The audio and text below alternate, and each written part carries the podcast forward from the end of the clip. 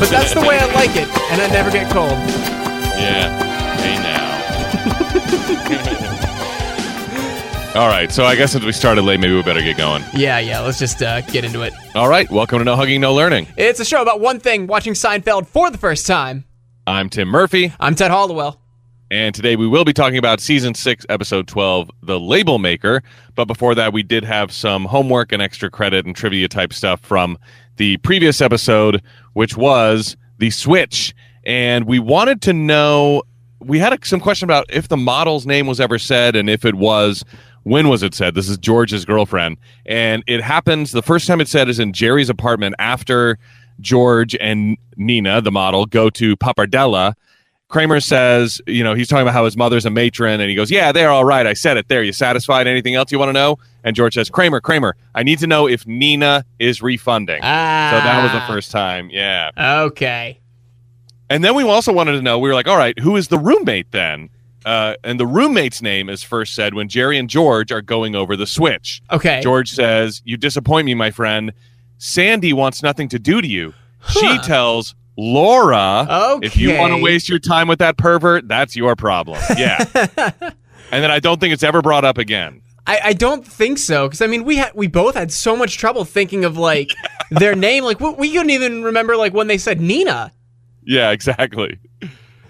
yeah, the only way we knew is by, by looking it up on Wikipedia or IMDb or whatever and seeing like, but then you're like, all right, well, it doesn't say girlfriend or roommate. It says Nina and Laura, I guess. Yeah, yeah, but I mean we we have run into the the instance a couple of times now where people will have character names like it'll list the character name on IMDb or something, but it will never be said in the episode.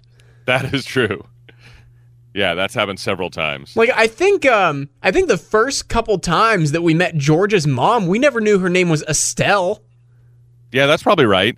And I want to say that there was a bit of a like some weird mix up with the uh, book club girlfriend where we never learned her name, but it, I guess it's the same actor or actress. I mean, from the end of the the book club episode and the beginning of the next episode, and they have different names. Like in in one on one page on IMDb, she's labeled as Mary, and then the next it's Lori or something like that. All right. Yeah. So even they sometimes can't decide when it's not said, or they changed it in you know in between. Like, no, let's change. Let's call her this. Yeah, yeah. We also wanted to know a little bit more about the menage a trois, and I I was I was kind of thinking I was like, you know what, I want to say that maybe Jerry Seinfeld even invented, like maybe they uh, invented this. If not invented it, at least they popularized it. I, and I still stand by that second part, but. But no, menage a trois has been a thing for a very long time. Oh, really? So here's Okay. yeah, here's from Wikipedia. A menage a trois is a domestic arrangement with three people sharing romantic or sexual relations with one another and typically dwelling together. The phrase is a loan from French meaning household of three, a form of polyamory. Contemporary arrangements are sometimes identified as a thruple, which I, I think I, is a word that I said uh, last week because I- yeah, I think think, it was when we were sort of dissecting the fact that like people wouldn't think this is as big a deal as George and Jerry do. Yeah, yeah. Yeah. Well, so here's the other weird thing about it: the Wikipedia page makes no mention of Seinfeld. Normally, there's you know anything that Seinfeld references, you can see on the actual Wikipedia page about that subject. They're like, oh, it's mentioned in the Seinfeld episode, blah blah blah. But this is one of Seinfeld's most famous contributions to '90s culture, and it's nowhere. Hmm. Yeah, Interesting. I, I know like Wikipedia editors are typically like really on top of their external references sections. yeah, yeah, yeah. Or references in pop culture. Or Yeah, something like that. yeah. but there's but there is a long list of of famous menage a trois, and one of them is get this: at the age of 16 in 1813, the future author of Frankenstein, Mary Godwin, eloped with her soon-to-be husband Percy Shelley and engaged in a menage a trois with Claire Clairmont, future lover of Lord Byron, with whom the Shelleys would later have an extensive relationship. I only mention that because isn't it interesting? And I wonder if this is on purpose that Jerry and Laura go to see Mary Shelley's Frankenstein, and Mary Shelley was, I guess, famously involved in a couple menage a trois. Oh my god. Isn't that weird? That that's got to be on purpose, right? I, it has to be. It has to be a little Easter egg. If if not, that is like the like one one of the biggest like best like uh uh um what, what's what am I think? What am I trying to think of? Coincidence? Coincidences. Yeah. Oh my god. I mean, on one hand, I can see like, all right, because we, discussed that Mary Shelley's Frankenstein. There was a very popular movie version of that that had come out just pre, you know, just that previous uh, fall or winter. But I mean, also I can see like a nerdy sitcom writer going, "Oh, here we go! No one's going to discover this." I hope someone got promoted for that Easter egg. yeah. I hope that someone can promote it for the opposite of a blunder. What what is the opposite of a blunder? A uh, I have no idea. a a a, a blonder. Yeah. Uh, and uh, so, just a couple of other things from the episode. Ethel Kennedy is still alive Today Ian- in 2020? today. yeah. And Ian Abercrombie, who played Mr. Pitt, of course, has passed away, but Ethel Kennedy is still alive. She's only 92, which means that in 1995 she was only 67. Okay, okay. Yeah. So I found that kind of interesting that they were making fun of a 67 year old playing tennis, where I, I'm like, that's not. That's not that old, but I do agree that I do agree. Still agree with Jerry's line. Like he needs a three hundred dollar brew line to beat Ethel Kennedy. Jeez. The episode was titled "The Bulimic" in pre-production drafts. I guess I can understand why they switched it to the Switch. Yeah. So where did the name Cosmo come from? Uh, originally, supposedly, I don't know if this is true. Kramer's first name was originally going to be Conrad, and this was planned to be revealed in the season two episode titled "The Bet," which was written by Larry Charles, which is Seinfeld's lost episode. It was scrapped because of the controversial controversial storyline in which Elaine buys a gun. Mhm. And Kramer's first name, of course, was finally revealed to be Cosmo in this episode, and that was suggested by Larry David, who took the name from a boy who lived in the same apartment building as him and the real Kramer, Kenny Kramer, who is the inspiration, of course, for the the fake Kramer. hmm Okay. Is and that, yeah, sorry, I, I I can't remember if we've touched on this before. Has there ever been like any leaked script of the gun or the the bet? not that I know of. But that's Okay. a great question. I, I I couldn't remember if we've brought that up before or not, but it, it just uh it just baffles me like no one has seen this script. Like there's no there, there's nothing.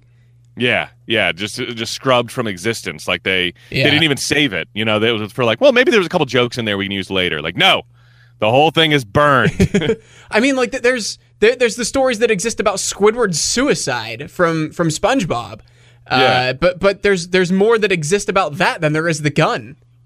I would love to. It'd be fun to do a dramatic reading of the gun as part of a you know as a podcast Yeah.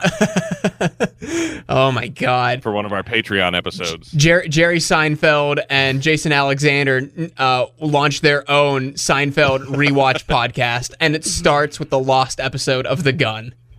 I mean, I'm on board. That would be that would be the most popular. I mean, who, Joe Joe Rogan, who like that would be. I think that would take the world by storm. J- Jerry Seinfeld asking Elon Musk if he's ever tried DMT. Uh, uh, so the as I, as I remember, the revelation of Kramer's first name was heavily promoted by NBC in the lead up to the episode's first broadcast. And it's interesting you bring up the script because all copies of the script had X's in place of every instance of the name Cosmo to prevent it from being leaked to the press. hmm. Yeah, That's funny. Oh my god. Yeah. just like uh, you know, it, it, there's echoes of like who shot Mr. Burns there. You know, Yeah, yeah. Like where there was uh, multiple scripts, so that uh, if one got out, it, there's not a guarantee that it was the right one. yeah. Jeez. And the, though the episode was filmed three weeks before the race, it aired after the race so that the Christmas themed the race could air during the Christmas season and before the holiday break there, Oh, uh, before the okay. end of the year. Yeah. And uh, just so here's another little interesting Easter egg. Newman supposedly in this episode, I didn't notice it, but I, I saw that someone write this later, can be seen wearing the executive, the beltless raincoat that Morty Seinfeld designed. oh my god, I didn't even catch that. yeah, I mean either. I'm guessing it's when he's on the street when he runs into Babs later, but I'm, I'm not sure.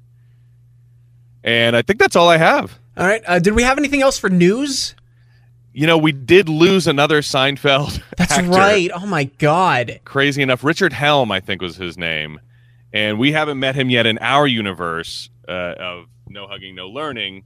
But uh, he plays. Hang on, let me. Uh, Was it was it Richard Helm? Richard Herd. Oh, Richard Herd. There we go. But yeah, this makes like three or four uh, background players in in the Seinfeld universe in the last like month. Yeah, yeah. If you want to go back to, um, I forget what it was. The um, it's definitely three in the last couple of weeks. Really, Yeah, yeah, with Sam Um, Lloyd, with Jerry Stiller, and now and now uh, Richard Herd. Richard Herd. but um, I think you can go back to the the Moyle was. Or I want to say earlier this year. I forget when. Well, I it, might, it might have been late last year. Yeah, it, I mean, it was late last year that they found him. Uh, he he he did go missing before that, though. Right, right, right.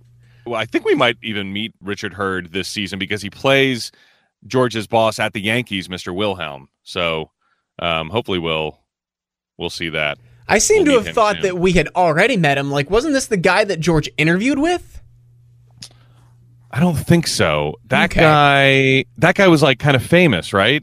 Like I Uh, recognized him. Oh, oh yeah, yeah. It was that. I think he interviewed with the guy from the Breakfast Club, didn't he? Oh, I have no idea. Oh man. Yeah, uh, I think so. And I was like, I can't believe this guy didn't even get a. Uh, I remember him being one of the guys that I couldn't believe didn't get a special guest. Blah blah blah. Oh, okay, okay.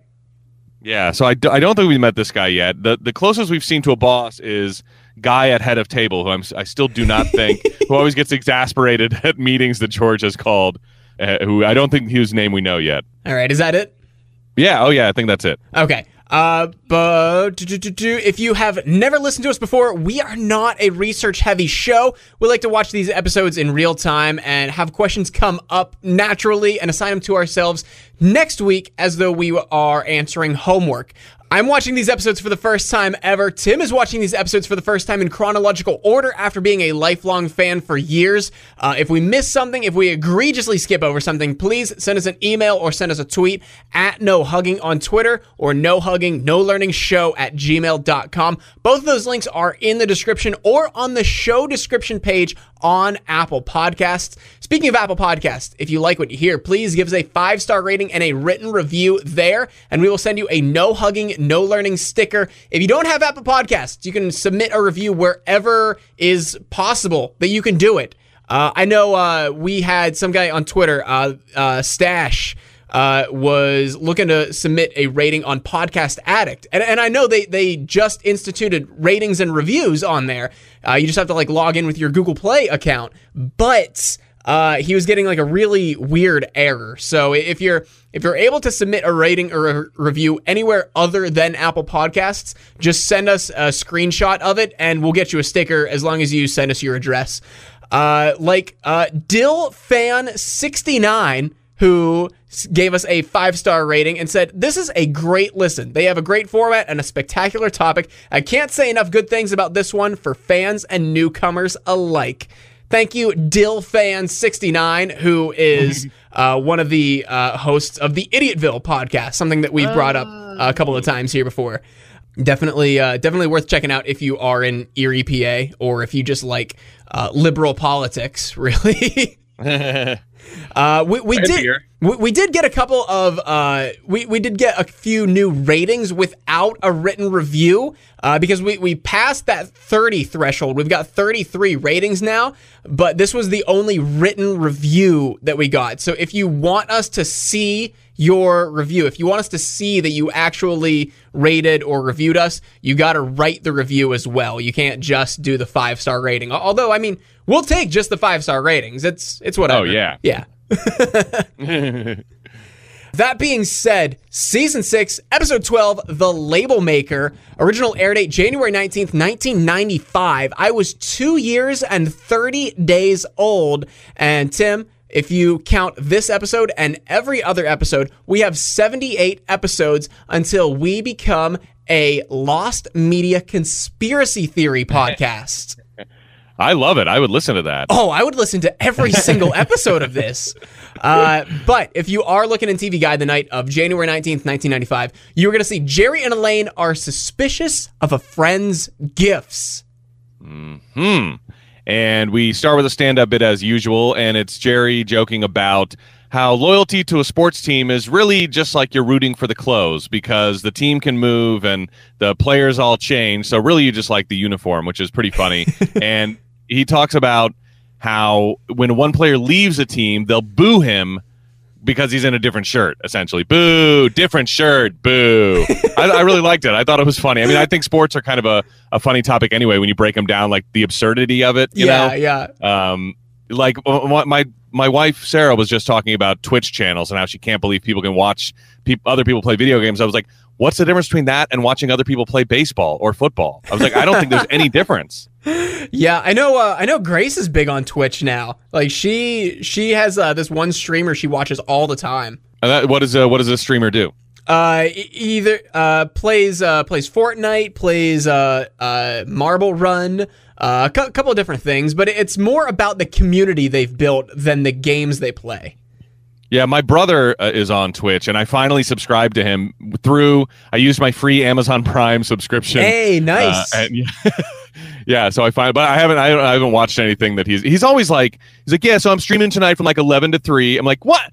I can't, I can't stay up and watch from 11 to 3 a.m. Uh, is is he so, on the East Coast too? Yeah, yeah, he okay. is. He's just a late streamer. I mean, that, know, one that's of those when, late streamers. Th- that's when uh, most everybody is on Twitch. That that's when everyone's rolling in. Because I mean, you, yeah. you figure uh, 3 a.m. to us is what midnight on on the West Coast. Right, right, yeah. And so, yeah, well, I, I finally subscribed because he said he might start doing it like Amazon, not to get off on too much of a Twitch topic, but um, Amazon like released a bunch of movies and stuff that Twitch people could use for free if they wanted to have watch alongs and what? stuff. And I was like, that's awesome, man. Oh, I'll watch along with you. Well, that's yeah. awesome. I didn't know that. yeah. So uh, I, I'm I really want to get in on that. I really like that concept of you know watching something with a chat window, and I just haven't. Did you hear Hulu has done that? I mean, to bring it back to Seinfeld. No, no, I didn't. Yeah, so Hulu for the ad for oh, it's only for ad free people now, and mm. anybody you want to join your watch party also has to be ad free. So I'm like, way to create a class system, Hulu. Jeez. Like, you want to come to my watch party, but you're not ad free? Go away. Ew, you have Hulu with ads? Get out of here, uh. peasant. and what would they think of me for having Hulu as a free part of my Spotify bundle somehow. I don't even know how I, however, I landed that deal. And even lower is the people who have Hulu bundled with Disney Plus and ESPN Plus. Uh, bundlers, get out of here. okay, but what what would they think about me wanting to open up a deli with Hulu with ads? And then I, I launch my Hulu with ads while eating a pastrami sandwich. there's a, there's a whole class system going on there with the meats and the ad free. Yeah, not gonna work. Oh God, this is gonna get us blacklisted from Hulu. hey, we're not. We're, we are not naming names. That's true. so we open on the street, and Jerry and George are there, and Jerry can't even give away these Super Bowl tickets that he has. He was trying to give them to George, but he can't go because he's in the Drake's wedding. Not just the Drake's, wedding, he's in the Drake's wedding party. He has to go to the Drake's wedding party. It's on Super Bowl Sunday, and George doesn't want them because it's essentially I love this. He's like, what you're giving me is a bill for hotel and airfare. He's yes, like, that, that's not a free ticket. So yeah. you're gonna pay for my hotel and airfare. Uh, but like I, I really, I really liked uh, Jerry uh, trying to give away the tickets. George isn't interested. Elaine laughed at him, and Kramer's only interested in Canadian football. and how much you want to bet he has just walls of VHS tapes of raw Canadian football games, just no announcing, just crowd noise. oh my god, just, just raw. Just ugh, ugh, ugh. yeah, and just one camera angle, like the, just that wide camera angle of the whole field, like it never changes. Like oh it's, it's just some weird, some it's, weird direct feed. It's, it's just the wide shot. Oh my god. And so, and also the other thing, George is like, well, you know, I don't want to bother with the hotel because he's seeing someone named Bonnie. Finally, we get someone's name right off the bat. Yeah. Uh, by the way, this is one of those instances where you're like, look how much exposition we're getting in the first like a couple seconds of the show. You know, like, they're like really setting everything up. Yeah, yeah. I mean, every once in a while we get a we get a name very early on. It's become a rarity though. Yeah, yeah, and and the relationship is moving slowly because they haven't really done anything yet. So he's like, plus, you know, so we'd have to have the sleeping arrangement talk about a hotel room, and I'm not ready for that yet. So he's finally getting to see her apartment at least. And there in the street, Jerry and George meet Tim Whatley, aka Bryan Cranston, of course, uh, the dentist from a couple episodes ago. Mhm. And George is like, you know, oh, you, you smooth everything over by the party. He's like, Jerry's like, oh yeah, we're cool now. I'd blamed it all on you. What a dick move, Jesus. yeah, and it's obvious because he's very cordial to Jerry and very cold to George. yeah, yeah, because uh, what? Uh, Tim sees them out, and Jerry's like, "Oh, you know, just two gals out on the town shopping around," and Ti- and Tim laughs at it, and George chimes in. He's like, "Yeah, I'm getting a makeover," and Tim just like, And so Jerry is like, you know, hey, do you want these Super Bowl tickets? So he gives him, uh, gives Tim the tickets. And I, I love this part too, kind of another callback. He's like, how can I ever pay you? Let's go out to dinner. Have you ever been to Mendy's? And Jerry's like, no, no dinner, no dinner. "No, no, no." Even when he's on, when he's on the receiving end of it, you know, it, it wouldn't be him giving. He just doesn't want a favor dinner involved at all. so over the apartment, uh, Superman is not only on the fridge but also in the bookshelf, or on the bookshelf rather, uh, in this scene. And as a thank you for sixth row Super Bowl twenty nine tickets, Jerry has been given by Tim a Label Baby Junior label maker. and uh, you know, not exactly uh, an equal gift, I would say. No, you know, like no, but it, it's it's a, it's the thought. I guess in this case it really is, I suppose. And Kramer and Newman enter with a board game. They're in the middle of a six-hour risk session, and uh, This uh, Newman has to go to work. Th- this was the best Kramer entrance since they started like muting the applause. Yeah, because while Newman was there to knock, what happens is Kramer is knocking with the back of his head. it's like bang, bang, bang, and when Jerry opens up the door, he's got his back to the door, and he comes in and he like kicks his le- kicks everything off of Jerry's table. There's like a newspaper on there. Oh my god! So he can put the J- risk board J- down. li- lifts his leg all the way up, and then just slides it across Jerry's table, and then gently sets the board down. Yeah. Have you ever played Risk, by the way? Yes. Oh, You have? Lord. Yeah. Have you not? Whoa. No, no. I think I remember a friend and I like Oh. setting it up once, and then we were bored by the time we were done setting it up. We uh but my my friends and I played it one time and we, we uh the only thing I remember about it, I don't remember who won was uh I, I think we like ended it whenever someone got to 69 troops. and, and we, we all just like ended up laughing too hard. Like, okay, I, I'm I'm invading this country with 69 troops, and we were all just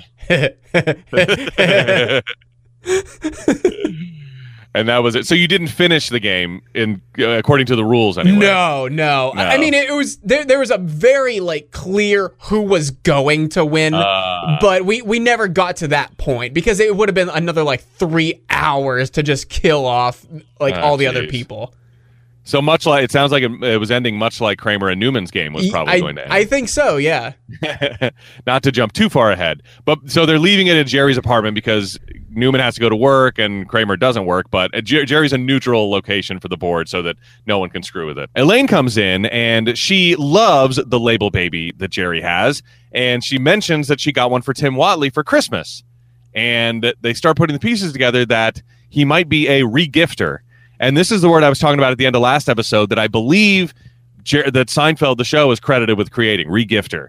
Okay. Yeah. While, while they while they weren't credited with uh, coming up with menage a trois, they might be credited Right. with coming up with regifting.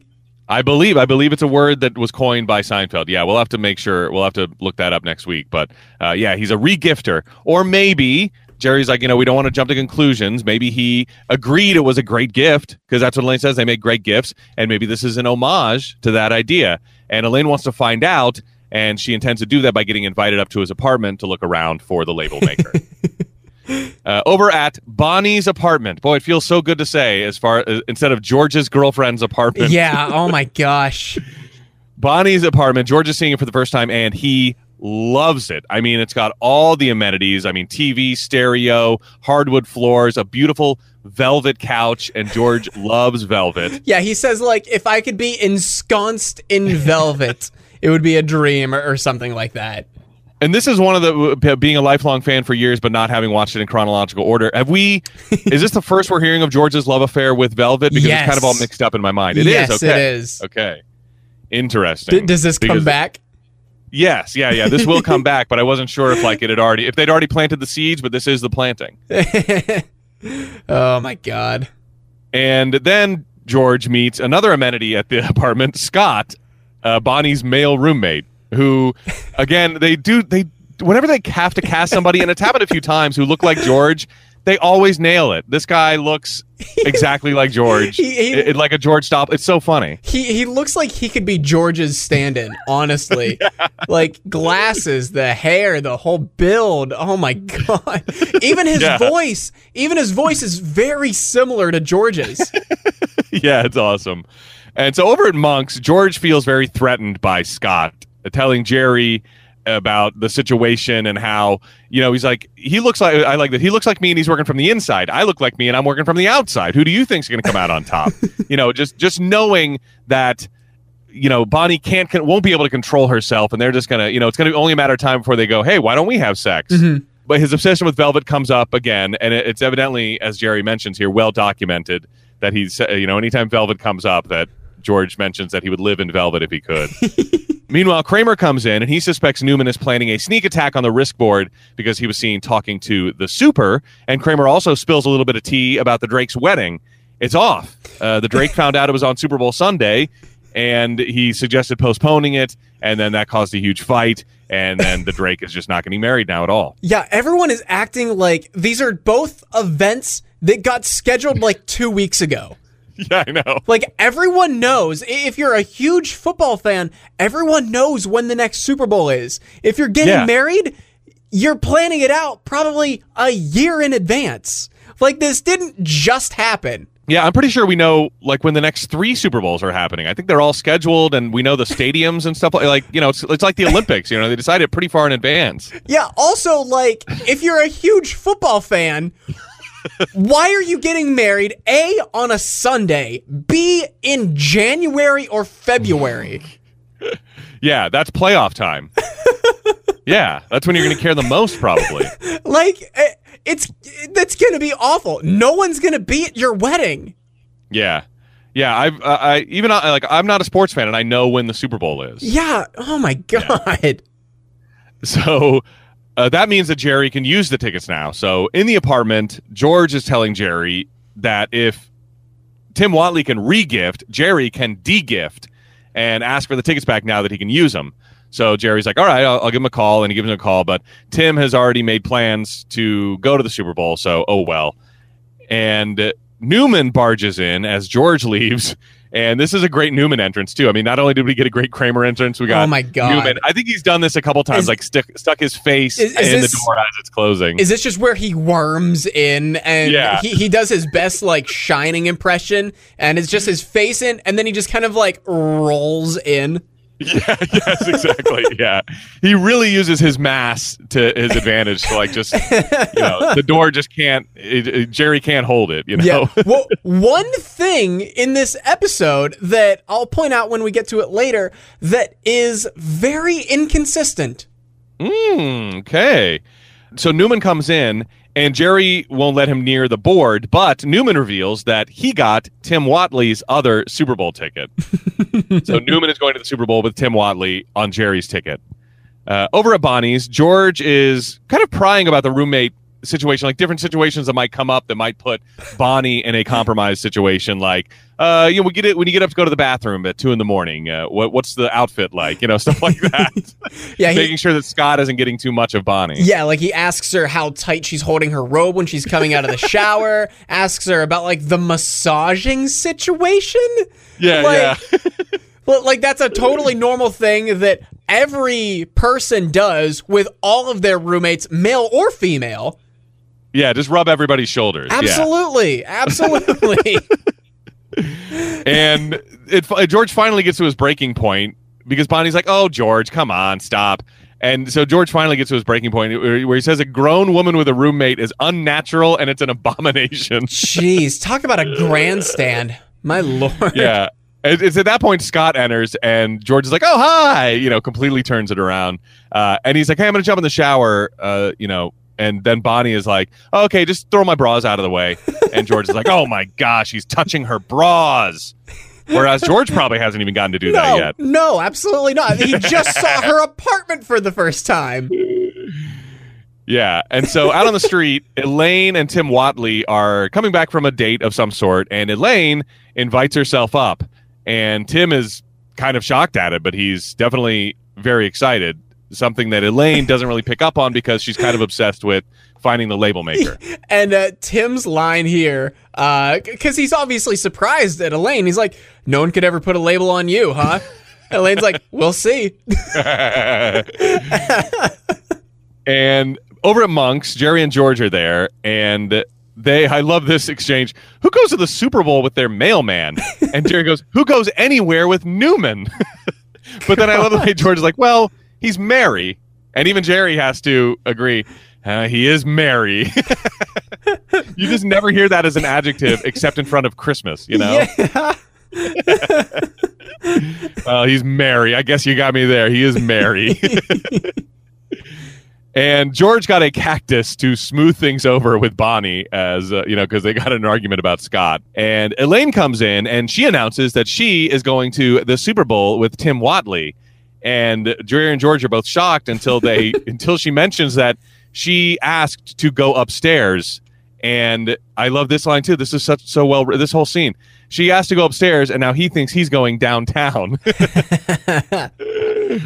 we get a, another. I, I wrote down regifted and degifted again in here. I don't know why. Oh, I don't. I don't even remember that. The, the Oh, only thing. oh, no, I do. So it's it's the way Jerry again. It's another great line that Jerry ends the scene with. Like he first he regifted my ticket, then he degifted it from Newman. Now he's using an upstairs invite as a springboard for a Super Bowl sex romp. That's it. Yeah, I I, I say, love that whole tirade. Yeah. that whole The- tirade, the- and George like is into it too. the last thing I had written down for the for the scene was the springboard to a Super Bowl sex romp. yeah, Great line. He- My God. He re-gifted, he de-gifted, and uh, Jerry does throw in another uh, super old reference here. He refers to Elaine asking him to go upstairs as Mae West, who of course is an actress. I think she's the one famous for like, "Why don't you come up and see me sometime?" I think is like one of her famous God. lines. Okay. So I, I might have to double check on that for for next week. But I did recognize her as like just an old actress, just another old actress. The last movie Jerry saw, besides Shelley, Mary Shelley's Frankenstein, was from 1953. Mary Shelley's Frankenstein was the first movie that Jerry has watched in 40 years.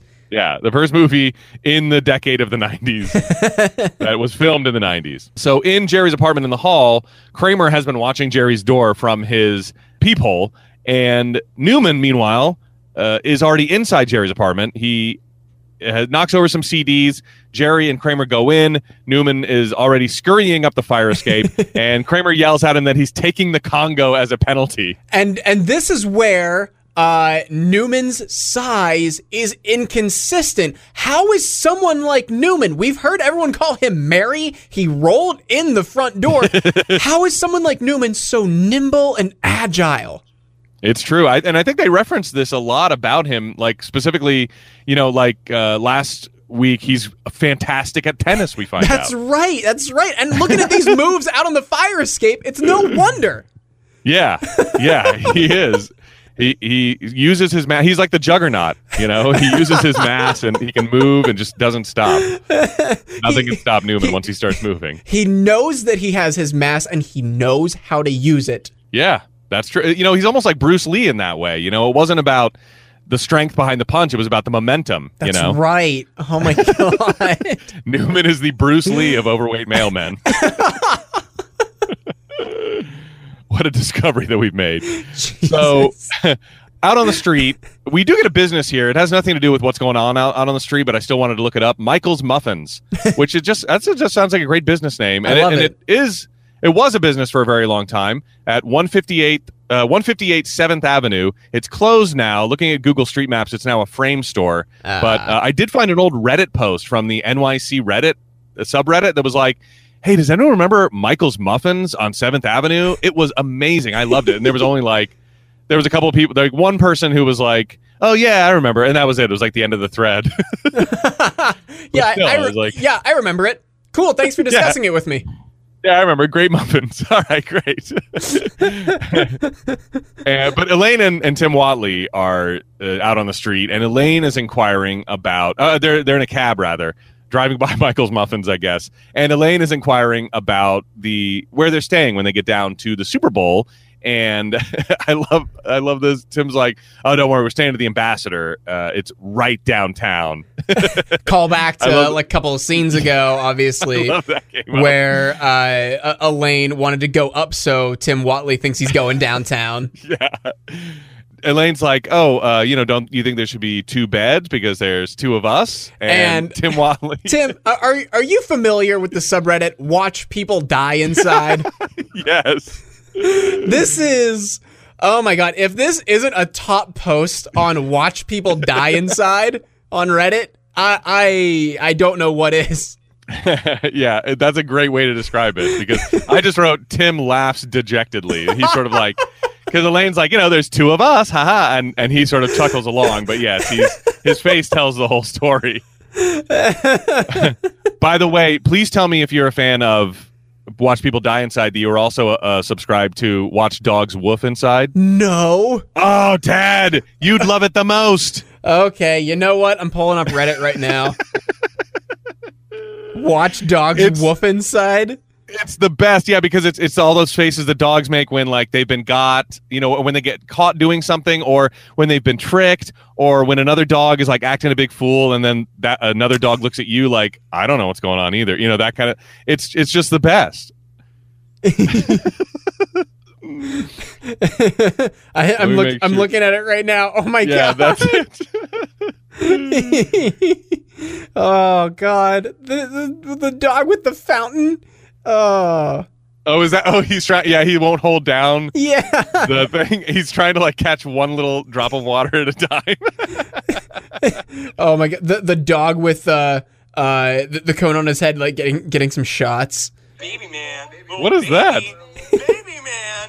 It's a bunch of people just like uh pointing at their dog like going, "Oh, poor little baby, little baby man, little baby." And this is definitely something that Grace and I would do with Bosco. 100%. All right. Well, that was a fun little uh, digression. what what were we talking about? Tim is, is not going downtown with Elaine after all, apparently. Over at Bonnie's, Bonnie asks Scott to move out, she tells George. And uh, that's pretty much the end of that scene, but, you know, George has gotten his way. Uh, or has he? Because in Jerry's apartment, Jerry tells him that. Jerry, Jerry tells George that he unwittingly made a major commitment. George is now the man. And Jerry's like, that's not a good role for you. Yeah, yeah. George is George is no longer excited. Uh, he he says, "I had the perfect situation. He, he was shouldering half the load." yeah. Jerry gives George the label maker to help Scott pack all of his stuff to move out. And meanwhile, Kramer and Newman are sitting at Jerry's table playing Risk, and Newman is plotting his revenge on Tim Whatley for taking his ticket away. Jerry takes a little bit of a delight in the fact that Newman's not going to the Super Bowl, especially on his ticket anymore. And Newman's like, "Oh, I hope none of his uh, electric bills get lost, or it's going to be lights out." out on the street, Jerry runs into Tim Whatley, and Tim is now not even taking Elaine, and he gives one ticket back to Jerry so he can go to the Super Bowl. Meanwhile, Kramer's car is getting towed, so Kramer or Jerry yells up to his window to Kramer, and Kramer picks up the risk board and runs out, following his car being towed by the tow truck with Newman in hot pursuit. Tim is now going to the Super Bowl with Jerry, supposedly. Yes, As, as of this point, okay. Yeah, that's where we are right now. Tim, Okay. Uh, yeah, Tim and Jerry. Over at Bonnie's, Jer- George comes over and the apartment is empty. Everything belonged to Scott, and he's taking it with him when he moves out. I mean, it's like, I mean, it's bare. How how do you live in an apartment with another person who you presumably didn't know before you came to the city, and you own not a single thing? Yeah, I'm guessing that everything she owns is probably in her room, which Every- is like a bed and a dresser or L- something. literally everything we see that she owns is the robe she's wearing, the clothes she's wearing, and a few towels. And uh, apparently some bras because Scott had to throw them out of the way. That is it. Yeah, everything is gone. Did you notice in this scene uh, obviously we have uh, you know a, some sort of deleted portion of this scene because it, it cuts. You see George, a full body shot of George, and then it cuts back to George, and he's all of a sudden holding a portable TV. No, I didn't. You didn't notice that? It was like a jump cut. Like all of a sudden he's like he's cradling this TV when Bonnie goes over and she says, "Don't worry, we have each other." All of a sudden he's like holding something in his hands. I was like, "What the hell is that?" And I could see the antenna, and I was like, "Oh, it's one of those tiny little portable TVs that has like a handle on it." Oh my god, I didn't even notice that. Yeah, and I think it. Uh, just not to jump ahead, but um, at the end, Newman has the TV. Well, I, I won't skip it yet, but so I think it probably you know was referenced and and he picked it up and said something about it, but but they took it out of the episode. Um, over back uh, over on the subway, Kramer and Newman, I guess, are going to get Kramer's car back, and they're playing Risk on the subway. And Kramer starts gloating about how well he is doing in the game, and talking about uh, you know how he's going to beat Newman, but Newman says he still has troops in the Ukraine, and Kramer starts going off about how weak the Ukraine is, and he happens to be right next to a Ukrainian who smashes the board and ruining the game and, and ending the game right there. Oh man. By the way, I got to appreciate in this scene because I only learned this, I would say, you know, within the last few years because Ukraine has been in the news. How accurate the nomenclature is in this scene because most Americans will say the Ukraine, the Ukraine, the Ukraine. Mm-hmm. And that's really, I didn't know this. It's like the way that Russia wants you to refer to it because it makes it sound like a territory of Russia rather than its own country. If you just said, "Oh, I'm going to Ukraine," you know, like so it's it's par- it's partially like I don't know, propaganda may be a strong word, but it's like sort of Russian propaganda to call it the Ukraine Instead of the way we- Ukraine. instead of Ukraine, right? Yeah. So if you say like, "Oh, Russia is invading Ukraine," instead of the Ukraine, you know, it, it just makes it sound like its own country, which which it is. And so Kramer calls it the Ukraine because that's the way Americans do it. But the Ukrainian guy says, "I am from Ukraine." And I'm like, Huh. well, yeah. I was like, I don't know if that was on purpose or if they did it to like make him sound foreign. You know, you just you take out the the small words to make it sound to make someone sound foreign. You know, but uh, I was like, that's that's kind of accurate portrayal of the way that a person from Ukraine would say, "I'm from Ukraine." And now I don't know what the politi- the geopolitical area looked like in 1995, but I Yeah. but I know that's what it is now. Uh, again, I'm wondering if that was on purpose, you know? Yeah, yeah. Or if it was just a, a really happy coincidence. Yeah, Well, right. I- Yeah, I guess if not- someone's like, "Oh, I- yeah," I foreign people they talk like, "Oh, I don't know where is Subway." No, Yeah. it's where is the Subway. You know. Yeah, I, I, I guess not a really happy coincidence, but just like a, a really accurate coincidence. Yeah, an accurate coincidence. Yeah. So over at Tim's building, Elaine uh, gets a drop on him and confronts Tim, um, who admits that he did regift the label maker because it didn't stick to anything. And Elaine gets all misty yeah, he- about He, call, calls it the worst gift I ever got. Yeah, and Elaine gets all misty about, you know, how it was to thank him for the free dental work and you did such a good job and you were so gentle and they embrace. So for some reason they they're I don't know, it uh I don't know what was going on in this scene. I don't know, but uh, I mean, they they embrace, they start making out, and that's the scene. yeah. Over in a mail truck, we see labels falling off of all of Scott's boxes because he used the label baby junior to label them.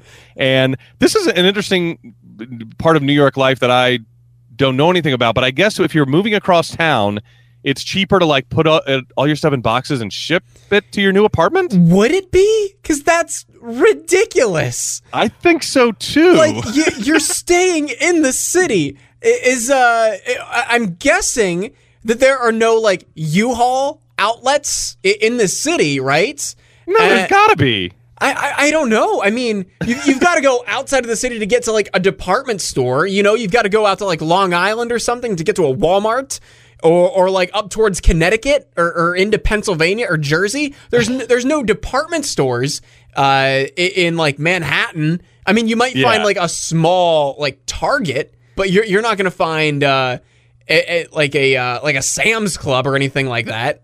Yeah, yeah, you're gonna find the neighborhood version of stores. Exactly. Like, yeah, they like the market districts instead of a giant eagle But to, like to bring it to Pennsylvania. But like you- you're you telling to. me, you're telling me there isn't like some neighborhood moving service that would do this for pennies on the dollar as opposed to shipping your boxes with the postal service? Yeah, I mean, uh, if any New Yorkers can help us out, that, that's why I was like, I guess this must be the way they do it. I'm just not New York, you know. Like, I think he could have gone out. I think you only have to go as far as like, sure, maybe not the Upper West Side of Manhattan, but I- if you I- go out to Queens or if you go just a little bit outside of, people are moving all the time. There's got to be I'm truck rental services. Yeah, I, I know we've got listeners in New York City.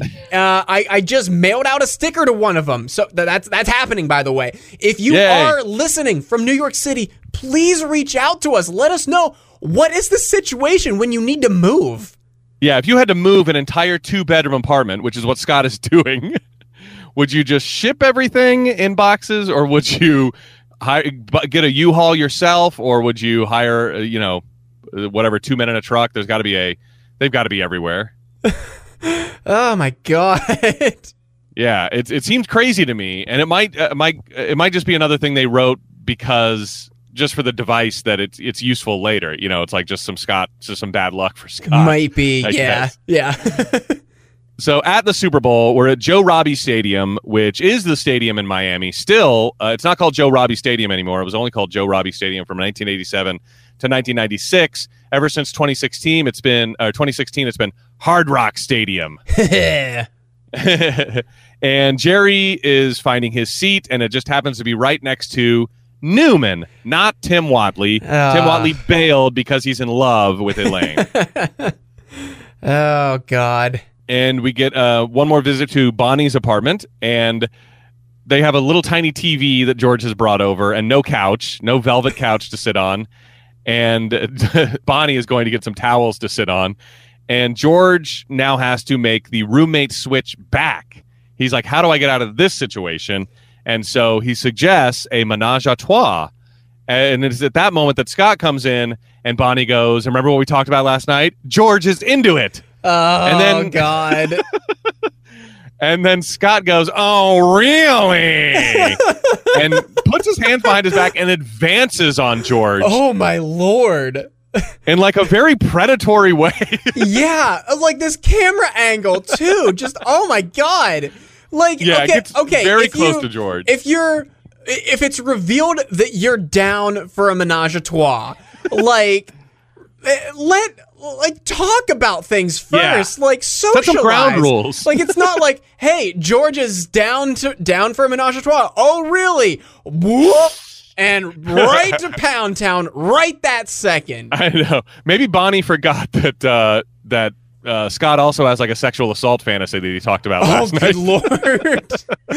and that, Remember what we talked about? Yes, I do. and and that's that was what Scott was uh, g- gonna start living out, and not the menage a trois Yeah. fantasy.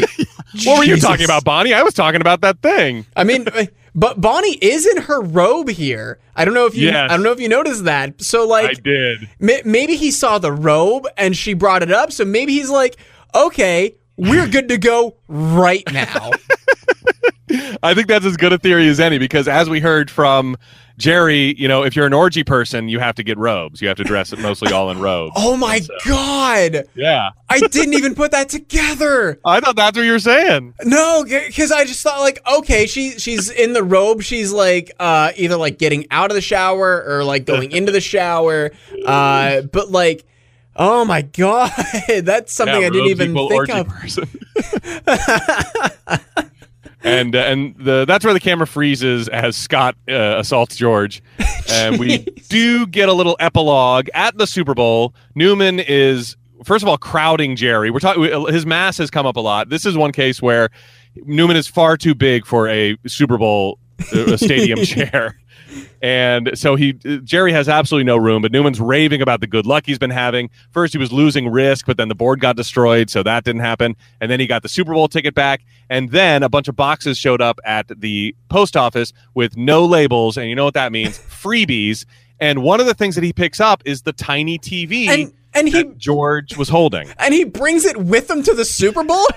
No, you know, I've, I've been to stadiums where guys have brought, you know, where I've seen little TVs. And, and I guess uh, partly I get the appeal because A, you can hear the announcers, and B, you get the ca- you know you see the camera angle right in front of your face. That's true. That's true. You know, okay, this is the second week in a row that I've brought this up. I've been to a NASCAR race before, and there are people that rent monitors to watch the TV broadcast of it, but most everybody uh, has a radio scanner. So you can listen to like the team's broadcasts to each other, and you can also hear uh, the radio broadcast and the TV broadcast of what's going on while also just like watching for yourself. Yeah, because you only get to see those cars for like one second as they speed by, and then they're on the other side of the track. Yeah, I mean, it, it depends on where you're at. Ah, that is pretty much the end of the episode. And I do want to mention that this is kind of interesting. Super Bowl 29, which is the Super Bowl that they're at, actually took place January 29th, 1995, 10 days after this episode aired. Hmm. Yeah. So it's too bad they didn't do. I know this has come up a lot. You know, it's too bad they didn't do the Simpsons thing like Atlanta Falcons. Oh my god. Uh, but the, the Falcons were nowhere near it. It was San Francisco against San Diego, and San Francisco won 49 to 26. Ah, jeez. Um, okay, uh, I I did want to bring up the possibilities that we have for this week's cover art, Ah. and I, I remember doing this like a season ago, and I, I I always just forget about it. But I'm gonna see if we can like start incorporating this as like an end of show thing, like anything that stuck out to us. Uh, so what I've got for possibilities for the cover art is uh, Tim Whatley dying inside. there is Kramer offending the Ukrainian dude who then destroys the risk board. And then there is obviously Scott on his way to assault George. Man, I love all of those. The only one I would throw into the mix is Kramer's uh, amazing stretch to kick everything off of Jerry's table is pretty funny too, holding the risk board. Man, I I don't know. They're all really good. yeah. I don't know. What do you think? Uh, uh, just just for the sake of knocking it out, I'll, I'll, even though I think it's very hilarious, I'm gonna knock I'm gonna knock Scott out of contention Okay, okay. because I like Tim Whatley, but I also like just the uh, the gang being in it. You know, That's true. That's But true. I don't know. I, I don't think we've had a guest star be the cover art yet. At least not solo. And that's what Yeah. Tim Whatley would be. So, okay, I think for that reason, we can knock Tim Whatley out of the running. So we've got Kramer uh, insulting the Ukrainian guy who then dis- uh, destroys the risk board, or Kramer just ever so gently kicking the newspaper off of Jerry's table. I, I like both, so I'll leave it. I'll leave the final decision up to you. Okay, okay. Um, okay, uh, what did we have for homework? Well, I was going to do a little bit more research about Mae West, I guess, or just uh, that I was right about her being the "come on up and see me sometime" woman. Um, but besides that, I don't. I don't know if we had anything else, right? I, I don't think so. Nothing that really like stood out to to us. I don't think. no. I'm curious to see if I get any info about a deleted scene regarding that portable TV. Yeah. Uh, I mean, the, the only the only thing that I want to to know for homework is what it's like to move in New York City. And, and I mean that that's something that we could research. But if you're listening to this and you live in New York City, please reach out to us, especially if you've moved just across the city. Yeah, yeah. I- I- I would- Anecdotal evidence is going to be big. Yeah, I, I would love to know. Yeah, and I think that's it. All right. Uh, do we want to come up with a better description? Oh, we can try. All right, so we had Jerry and Elaine are suspicious of a friend's gifts. I kind of like it. I, I like it too. It's very um it's uh very plain, doesn't give anything away, and it's short. No. Yeah. I really and it and it it doesn't it's not specifically about the label maker because you know the Super Bowl tickets end up becoming gifts from Tim Whatley in a way. And if you want to phrase it this way, we could also be talking about Tim Whatley's penis. Yeah. Th- th- They're suspicious about Tim Whatley wanting to go downtown. Yes, exactly. it works on so many levels and it's uh, yeah, that- that's why it's great. So we don't have to change a word. okay, so next week we have got season six, episode 13, The Scofflaw. Original air date January 26, 1995. If you're looking in TV Guide that night, you are going to see a friend, Jon Lovitz, takes illness to get Jerry's sympathy, semicolon, Kramer obstructs justice. Wow. Yeah, so I do remember a little bit of this episode, obviously, because probably because Jon Lovitz was, you know, a big uh, comedy star at the time. It's interesting that it's not Jerry and Elaine, blah blah blah, friend, special guest star Jon Lovitz. That's normally how they write these things, you know. Yeah, yeah. It's weird that they kind of incorporate him in the front of it. May- Yeah, Maybe. it makes it sound like he's playing himself, you know. oh my god, is he? Does he? no, Oh, okay. I know that'd be amazing. Yeah, Jon Lovitz It's does it's, this. it's not a it's not a Jon Voight scenario. no, Okay. no. Uh, but yeah, it's interesting. We get another famous John guest starring. he Spelled spelled J O N. yeah, that's right. uh, so, all right. So that should be a good episode. And I, I put a star next to this episode. I'll be honest. Oh, my like, God, I loved yeah. even talking about it again. I'm, I was laughing just as hard talking about it as I was watching it. Yeah, this was this was a prime episode. Like this was so good. Yeah, yeah, just just enjoyable all the way through. And I'm worried I'm like starring way too many episodes in season six, and I worry that that worry has made me not star some actual winners. Oh so- my god. Yeah, I know. I, I'm, I'm I don't know what the end of the season's going to look like once we have to break it down. I'm either going to have 20. Uh, it's going to be a top 20 list, or it's going to be like a top five list, which is what we're, we're after anyway. Yeah, yeah. but like, how, many times we were like, okay, what's your top eight? Yeah, yeah. Well, uh, I have actually have 10. Ted. I'll, I'll tell you. I'll tell you. My top thirteen of this season were. Uh, I tried to get to eight, but it's actually 16. So I've got two top eight lists. We'll start with the how, first. How many episodes were this season? Twenty three. Oh yeah, I've got a top twenty four. You didn't say how many top eight lists I could have. I have three. oh my god. All right, so is that it? That's it. All right, for no hugging, no learning. I'm Tim Murphy. I'm Ted Hollowell. Be good.